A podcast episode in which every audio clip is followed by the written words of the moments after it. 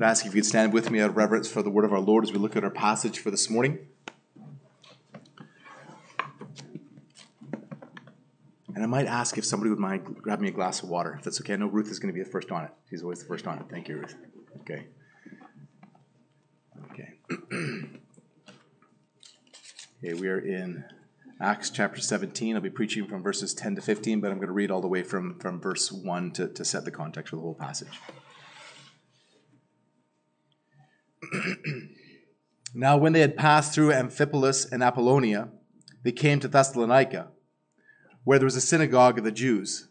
And Paul went in, as was his custom, and on three Sabbath days he reasoned with them from the Scriptures, explaining and proving that it was necessary for the Christ to suffer and to rise from the dead, and saying, This Jesus, whom I proclaim to you, is the Christ. And some of them were persuaded and joined Paul and Silas, as did a great many of the devout Greeks and not a few of the leading women. But the Jews were jealous. And taking some of the wicked men of the rabble, they formed a mob, set the city in an uproar, and attacked the house of Jason, seeking to bring them out to the crowd.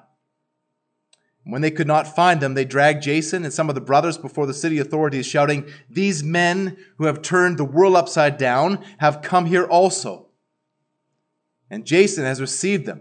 They're all acting against the decrees of Caesar, saying that there is another king, Jesus. The people and the city authorities were disturbed when they heard these things, and when they had taken money as security from Jason and the rest, they let them go. The brothers immediately sent Paul and Silas away by night to Berea. And when they arrived, they went into the Jewish synagogue. Now, these Jews were more noble than those in Thessalonica. They received the, word with all eagerness, examining the scriptures daily to see if these things were so.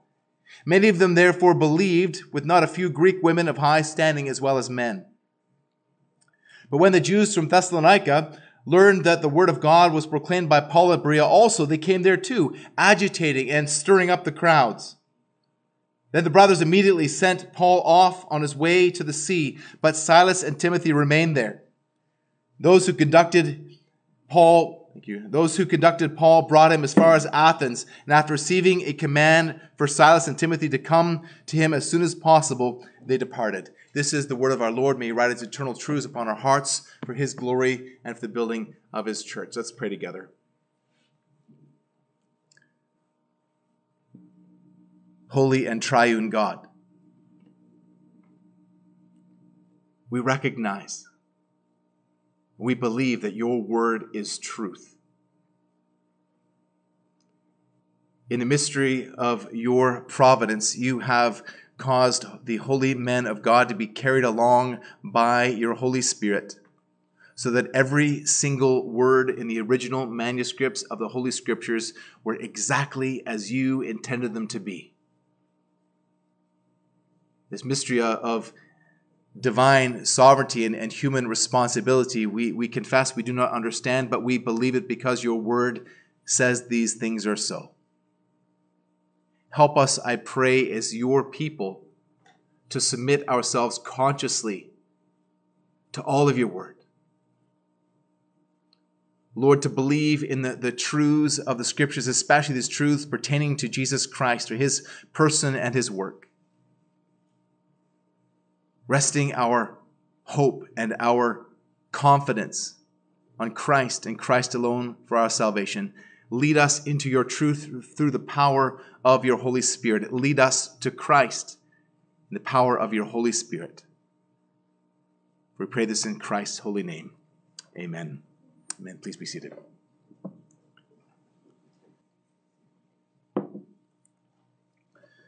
Thomas Jefferson American founding father and third president of the United States, considered himself to be a real Christian.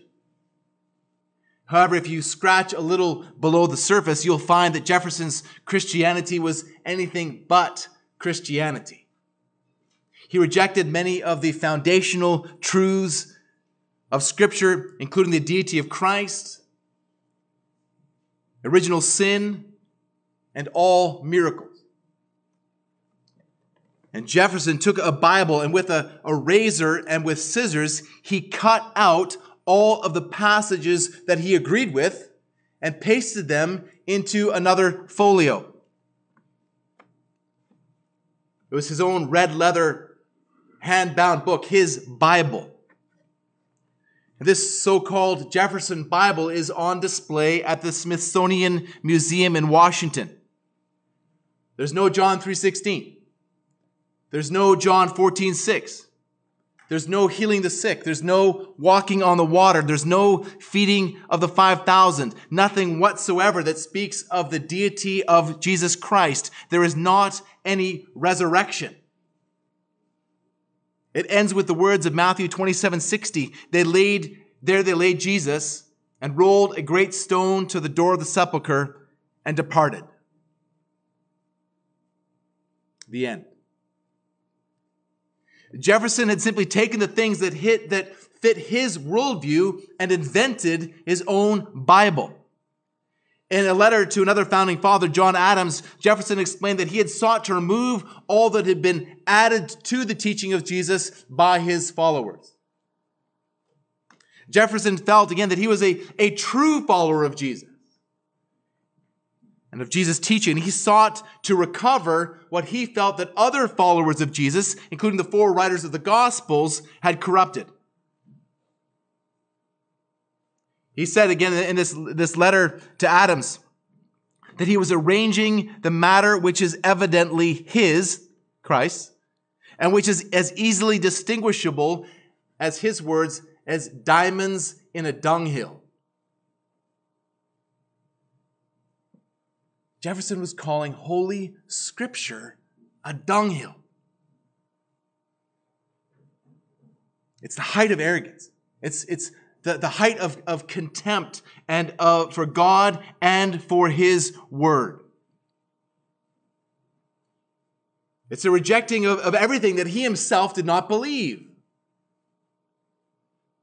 He was placing his, his own biased human reason above God and above God's Word.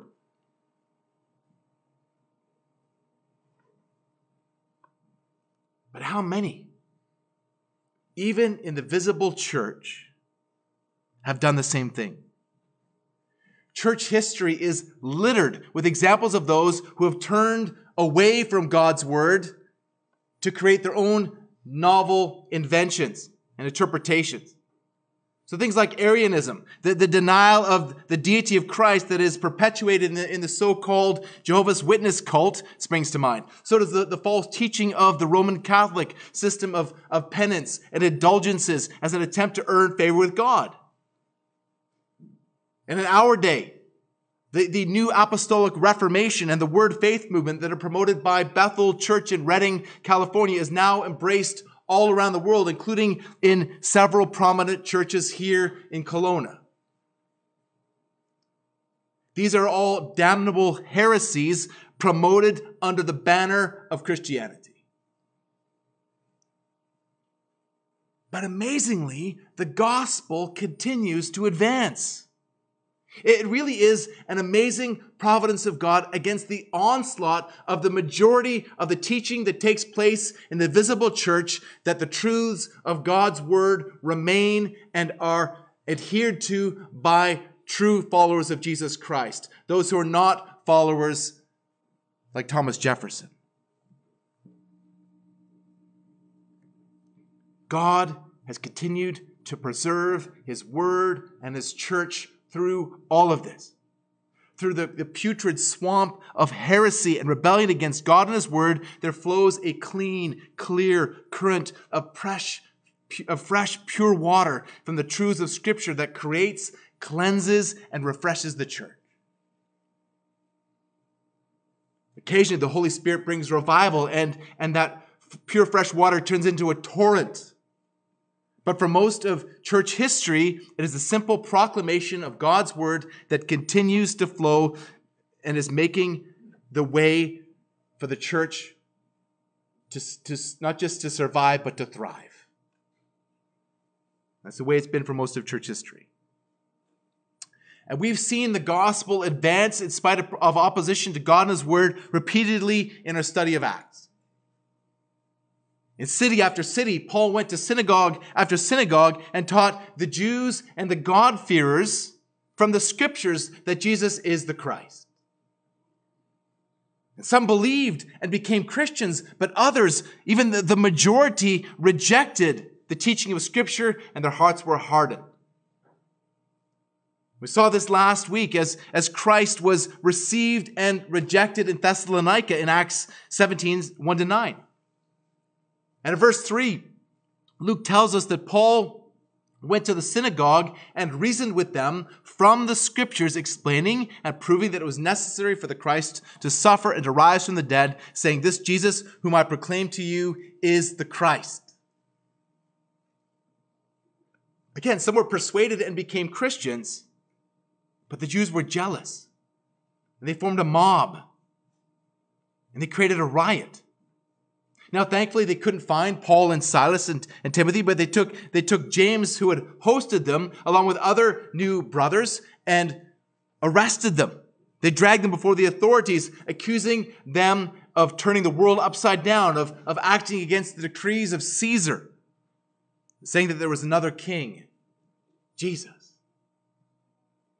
Again, these were half truths, but they were, they were truths that were, that were meant to cause the authorities to turn against Paul and his fellow missionaries and to arrest them, kill them, or at least get them thrown out of the city. So the Christians, sensing what was going to happen, sent Paul and Silas by night to Berea, some 80 kilometers southwest from Thessalonica. I believe that Timothy was there with them as well. But like Thessalonica, Berea was, was a free city and therefore free from the rulings of another municipality.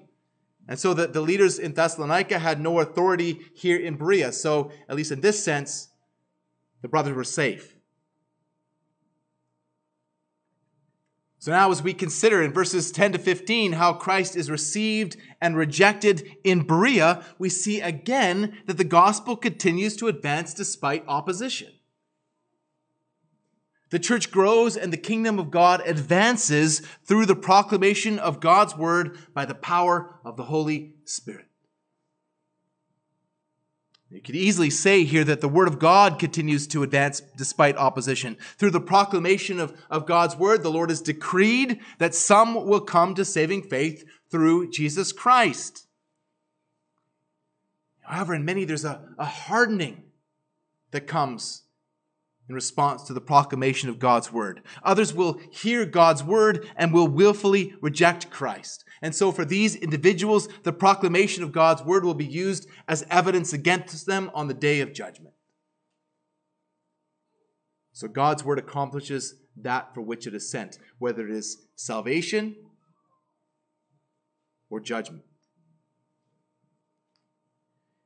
In our passage this morning, we see the Berean Jews that, that stand against the grain of rejection by the Jews. They're, they're in, a, in a sense the, the exception that proves the rule. These Berean Jews are honored in God's word for their stand on God's word. When Paul and Silas arrived in Berea, they did what they usually did. They, they went straight to the synagogue. Again, Luke says that these Jews, these Berean Jews, were more noble because they received the word of God eagerly and searched the scriptures for themselves daily to confirm what Paul had taught them. Get that they're presented in, in stark contrast to the other Jews, specifically the Jews in Thessalonica. But, but we've seen again throughout, throughout most of the cities that this is what happened. In fact, it's really after Athens, in the rest of, of chapter 17, we're going to see in, in Corinth in chapter 18 that's going to come to a head. And, and Paul's going to say, I'm done with you. I'm shaking the dust off my feet and I'm going to the Gentiles. Because they continued to reject these the Jews had continued to reject Jesus. Much like they had in Jerusalem. Now, there is a, a, remnant that is preserved by grace, and, and, and, according to my understanding of, of eschatology, at least, there is a, a future that many in Israel will actually come to saving faith in Christ. Many, many Jews, ethnic Jews, will come to saving faith in Christ in the future. But the pattern is, is of rejection of the Jews. And so, so these Bereans are set out to be, again, a contrast to highlight just, just how much rejection was taking place. We're seeing how distinct and unique these Berean Jews were. But I need to, I need to stop here for a moment and, and make a correction. I said last week, following the notes of the ESV, that the term Jews used in, in chapter 17, verse 5, likely referred to, to the Jewish leadership. Now, that's possible, but upon further consideration and, and after looking at the comparison between the Thessalonican Jews, the sorry, Thessalonian Jews, and the Berean Jews, I'm now more of the opinion that Jews here does not refer specifically to Jewish leadership, but more broadly. And we see the same, the same rejection from Jews in Corinth in, in, in chapter 18. So I think this is, is meant to, to provide a, a contrast, a, a broader contrast than just the Jewish leadership. Again, the contrasting example between the Berean Jews highlights the rejection of the Jews in many other places. So Paul opened up the scriptures for the Berean Jews. And remember, these are the Old Testament scriptures. The New Testament had not been written down yet. We talked about this extensively last week. I read it earlier from chat from verses 2 to 4 that that he showed them from the scriptures that Jesus is the Christ. Right? That it was necessary. He explained and proved that it was necessary for Christ to suffer and to rise from the dead. He preached the gospel to them from the Old Testament. And we, we went last week through several passages where very clearly you, you can see Christ in the Old Testament. Christ is all through the Old Testament. Christ runs like a current throughout the, the Old Testament into the New Testament. So what Paul did, Paul took their own scriptures and showed them who Christ is. And these Berean Jews were noble, Luke tells us, because they received, examined, and believed the Word of God. They received, examined, and believed the Word of God. They received, received the Word of God eagerly. They, they took the Word of God and they welcomed it. There was an eager anticipation for these Berean Jews to hear the Word of God. I wonder, do you have that kind of attitude? Do you get excited about the proclamation of the Word of God? Do you come to church on, on Sunday morning with, with a, a sense of expectation, of, of anticipation of hearing God's Word? Do you do what you can to prepare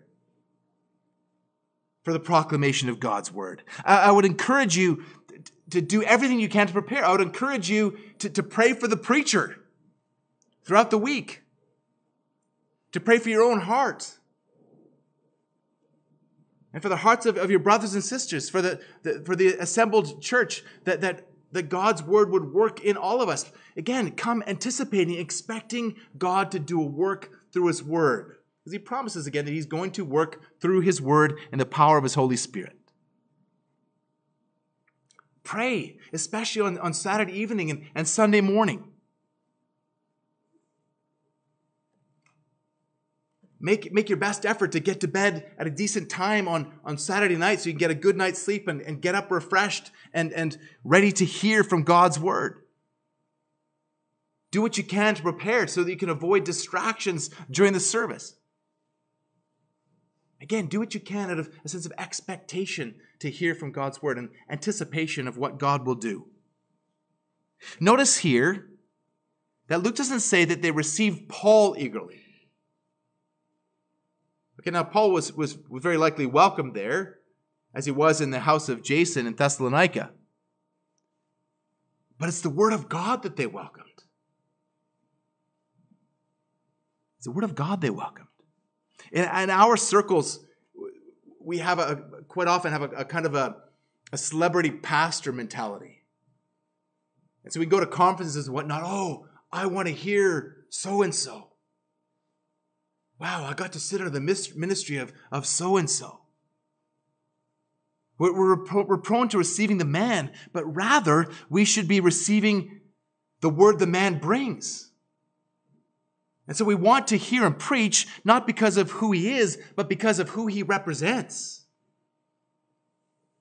Because this, this man will faithfully proclaim God's word. Now, I am no celebrity pastor, but may God preserve this pulpit. May God preserve me and, and all who would preach from this pulpit that we would faithfully proclaim God's word. And pray for us. Pray for, for this church to that end.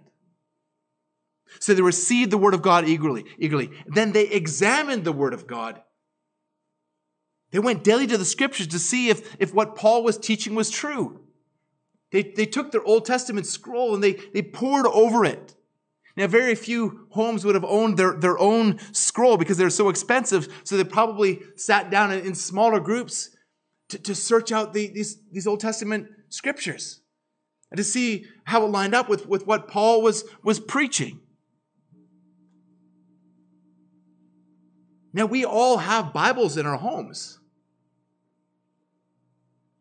And so we, all of us, have the, the ability and the opportunity to, to pore over the scriptures for ourselves, to search out the scriptures ourselves, to see if what you're hearing from this pulpit is truth.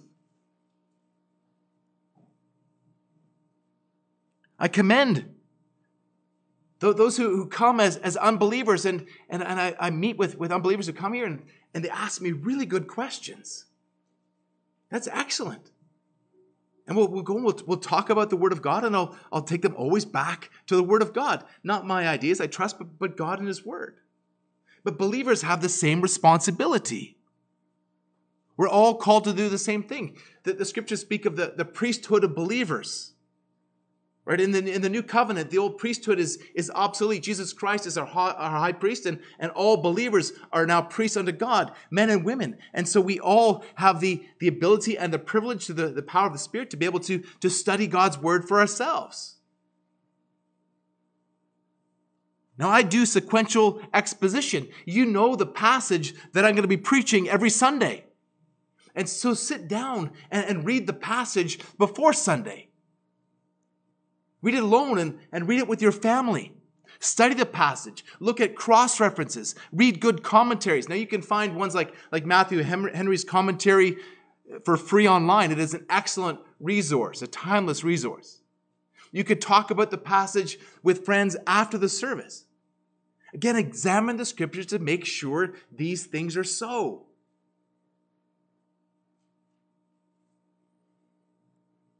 You can come and ask me to, to clarify something I've said or, or to correct something that, that I've said that's wrong.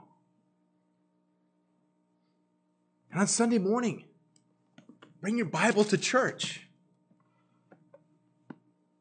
and open the Bible. Sit with it on your lap. And I, I know it's, it's challenging for parents with, with young children, but keep the Bible open on your lap and, and follow along with the scriptures. It'll, it'll, help you to, to track where I'm going. It'll help to keep you from, from getting confused or, or getting lost. I know that it can be a little confusing at times, but I'm just walking through the passage. And so by bringing the Bible, you can actually follow along with yourself for yourself and, and cross-reference with the, when I mention another verse, go and look it up. Say, you can't, See you're just making that up. No, read it for yourself. And I would encourage you as well, it, and there's, there's not a law on this, but, but just it's a, I think a wisdom thing to, to actually use a hardcover Bible as much as, or a softcover leather copy, but I mean an actual hard copy of the Bible. Because then you get to know where things are on the page and, and you, you get to know your Bible personally. And, and when you can figure out where things are, you can see and picture the context of, of what is being said in, in light of the canon of the whole world, not just a few verses on a screen. A carpenter would never show up on a work site without a hammer.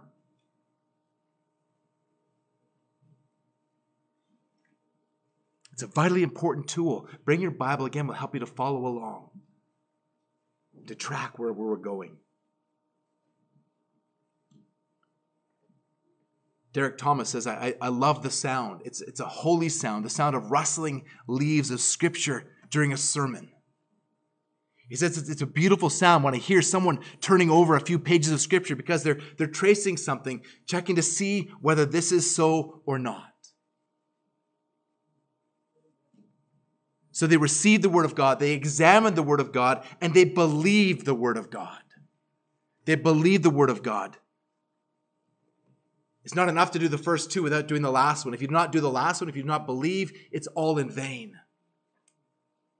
Many of the Berean Jews and a number of Greek women of high standing, and many men became, became Christians. And many who had, so many who had received the scriptures and examined the scriptures believed the scriptures. They put their faith in the scriptures, or, or rather, they put their faith in the person who the scriptures are all about. They put their faith in Jesus Christ. Belief is not just, just setting up a, a set of, of doctrines or truths. Belief is, in, in this sense, refers to the knowledge, to knowledge, to agreement, and faith. In the Reformation, these, these terms were known by their, their, their Latin words, notitia, assensus, fiducia. Notitia, assensus, fiducia. Notitia refers to the, the content of faith. It's, it's the what and especially the who we believe in the scriptures, the, but the Lord Jesus Christ, his person and his work as taught in scripture, his, his perfect life, his substitutionary death, his resurrection on the third day, his ascension after 40 days to the Father's right hand, where he is now dwelling bodily until his return at the end of time on the day of judgment. It's not just notitia, it's, it's assensus. It's the assent or it's the agreement with these truths. It's the personal conviction of the truth about Jesus Christ according to God's word. And it's also fiducia. Again, fiducia refers to faith. It's our trust and our reliance on Jesus Christ. Even demons believe who Jesus is and believe what he did, but they certainly do not put their trust in him. Saving faith means personally relying on Jesus Christ alone for your salvation, trusting that he died the death you deserved to die, that he had lived the life you had never lived, and that that when he was on the cross, he became your substitute as the Father poured out his wrath on Christ instead of on you. And he went into the grave for three days. And the third day he was he rose victorious over sin and death and hell. He was raised for our justification. That's fiducia, trusting in these things for your salvation. Now, this church is grounded on the Word of God. I, I think all churches claim to be grounded on the Word of God. But we must be very careful when we consider what that means. Thomas Jefferson claimed to be grounded on the Word of God. But being truly grounded on the Word of God means holding to the, the inspiration, the inerrancy, the authority, the sufficiency, and the clarity of God's Word. Let me just very briefly define each of them. The inspiration of God's word means I referred to it earlier. My prayer means that, that the Holy Spirit inspired godly men, that He carried godly men along so that they wrote down everything that God wanted them to write down. That's the inspiration. It's inspired by God, by the Holy Spirit. The Bible is inerrant. There are no mistakes in the Bible. Here specifically of the original manuscripts. There are different English Bibles, and there's different Bibles in many different languages, and, and they, they are not perfect, but, but there's no, there is no major doctrine that is up for dispute. The Bible is inerrant in its original manuscripts. The Bible is authoritative. It is the authority and the only authority in matters of life and godliness. We don't refer to the, the, culture. We don't refer to our own biases. We refer to God's word to know who God is and how he wants us to live. The Bible is sufficient. We don't need to go to outside authorities. We don't need to, to listen to, to studies and psychologists and, and all the other ists that try to tell us what we should do and what we shouldn't do, what's true and what's not true. The Bible is sufficient for these things. We don't need to go beyond the Word of God for these matters of life and godliness. The last one is, is known as perspicuity. Perspicuity, which essentially, well, it essentially means, it means clarity, but I think it's ironic that use an obscure word to describe clarity. But I think just the, the 1689 London Baptist Confession, I think, defines this well. He says, it says that all things in Scripture are not alike, plain in themselves, nor alike clear unto all. Yet those things which are necessary to be known, believed, and observed for salvation are so clearly propounded and opened in some place of Scripture or other that the, not only the learned, but the unlearned, and due use of ordinary means may attain to a sufficient understanding of them. The scriptures were clear enough that these Bereans, they did not have, they did not have the, the theological training that Paul had.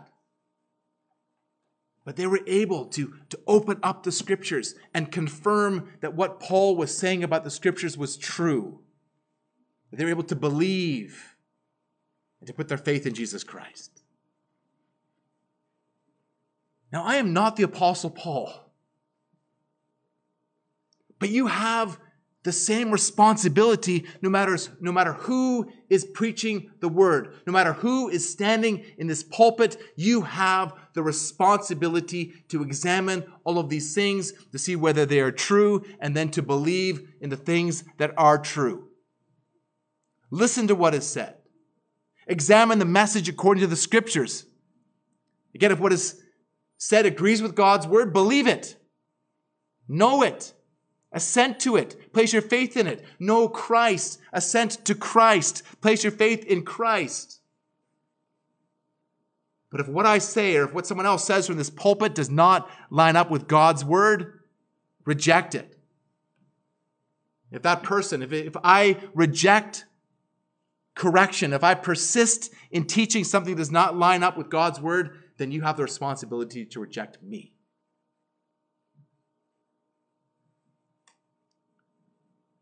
There are many churches in the city who will be held accountable for the continuation to sit under false teaching.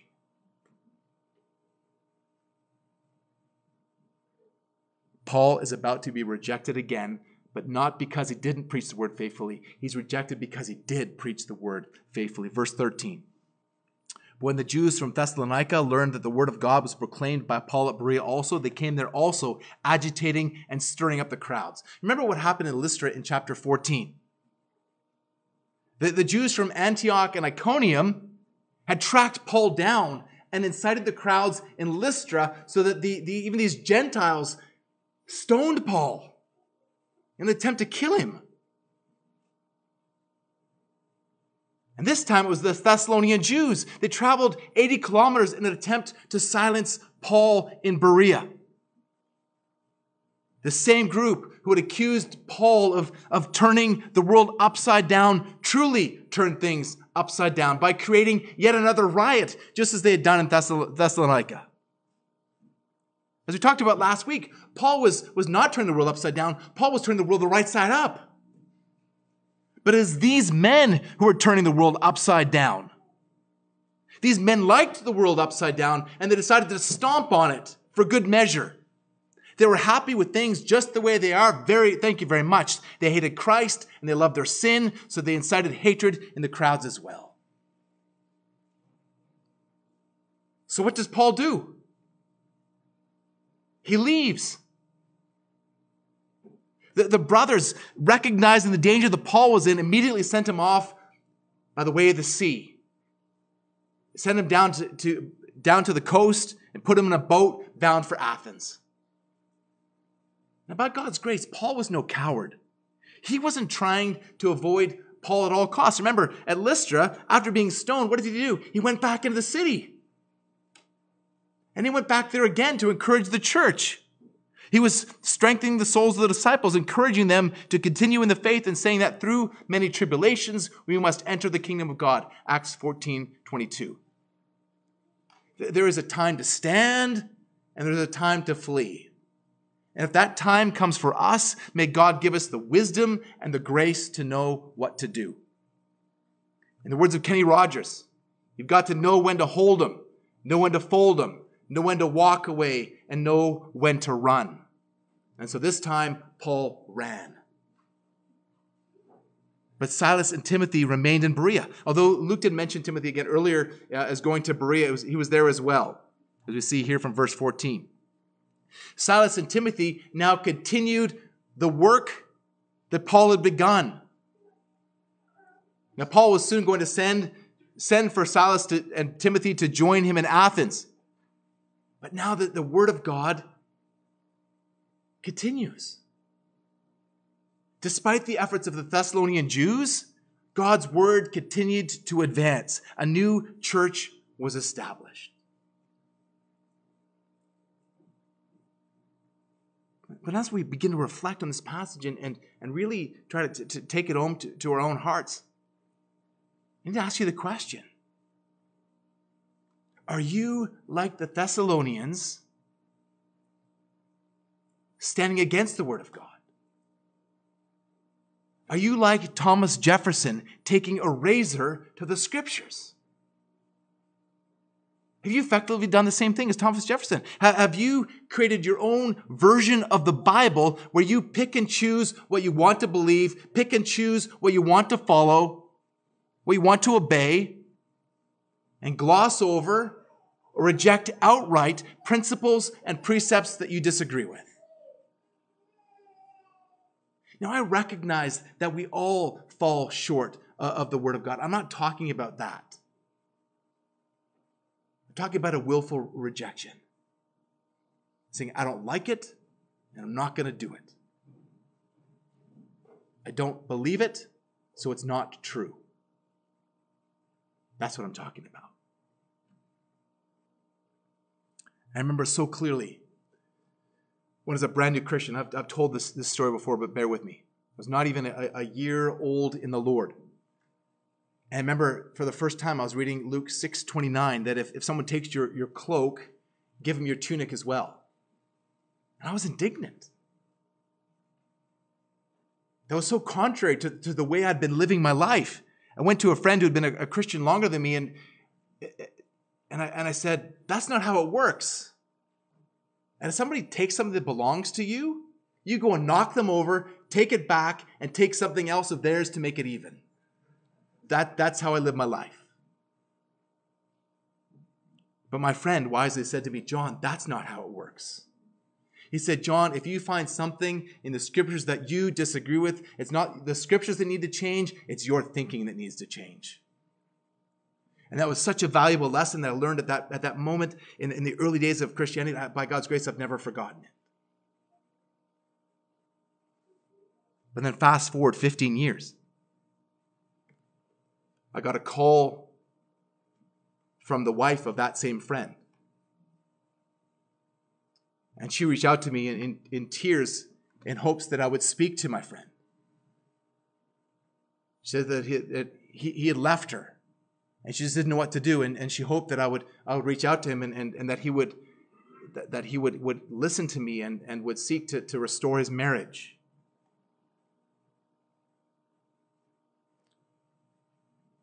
And he I listened to to the, the reasons for for him leaving his wife, and I said, "Well, do you have scriptural warrant? What does the Bible say about these things?" He tried to explain it away. And I said to him, I, hum, I humbly have to give you the same words that you told me all those years ago. And he rejected it and he continued on that, that trajectory. He's, he's, we've, we've had a little bit of correspondence over the years, and he's, he's now remarried with children. But he's now follow. If, if you track forward, it's now about 15 years after after that. He's he's now followed that same trajectory of, of rejection of the Word of God. He now says that it's that same-sex marriage is totally acceptable to God. Know, he doesn't say outright that he denies God's word, but he says that such things in the scriptures are, are, were, culturally based and, and are, were only written to, to what was happening in that particular culture, at that particular time. But he's doing exactly the same thing as Thomas Jefferson. That he's completely subjectivizing the word of God. He, he's, for him, culture is the razor that slices up scripture. And using that approach to the Word of God, there's, there's really no basis for any moral imperative. There is no command of Scripture that cannot be explained away by, by operating under that hermeneutic. There's nothing that can be said to be required by God, at least in any meaningful way. But how many have broken away from the once for all message delivered to the saints and have rejected the clear teaching of the church throughout history to develop their own novel interpretations. They're thinking, ah, you, you guys in the early church from 2,000 years ago, 1,500 years ago, 500 years ago, 50 years ago. You guys got it all wrong. We're enlightened. We are the real Christians. We are the true disciples. We are the ones who are teaching the Word of God. We are the true followers of Jesus Christ. We want to free up the Word of God from the corruptions that were made by the other followers of Jesus. Just like Thomas Jefferson. This kind of thinking is rampant in the visible church today. I think it really began to gain traction in the, the 20th century with, with postmodern thinking that, that characterizes our individualistic culture. You can have 20 people sitting in a Bible study, and they can each have 20, 20 different opinions, and each of them is considered to be equally valid. The concept of God's objective and eternal truth has gone out the window. Again, it's true in the, the vast majority of the churches in the city. They deny the word of God. And if, if they don't do it doctrinally, they don't do it confessionally, they deny the word of God practically. They do not submit themselves to the inspired, inerrant, authoritative, sufficient, and clear word of God. They're not following what the church has historically believed. They're following their own sinful thinking. They're following the culture. 40 years ago, Francis Schaeffer said that the, the, the visible church is just seven years behind the world. That they're, they're taking the cues from the world instead of from the word. And I will say that those same churches that are doing things like having women in the pulpit against the clear teaching of God's word with the same churches that in the not too distant future will be embracing and accepting homosexuality as well. I hope I'm wrong about that, but I don't think I am. I'm seeing it starting to come to fruition already. Again, this kind of thinking isn't new. It goes back almost all the way to the beginning of the church. May God help us to not be like those Thessalonian Jews May God help us to be like the, the noble Berean Jews. May we all receive and examine and believe the Word of God. Let's pray together.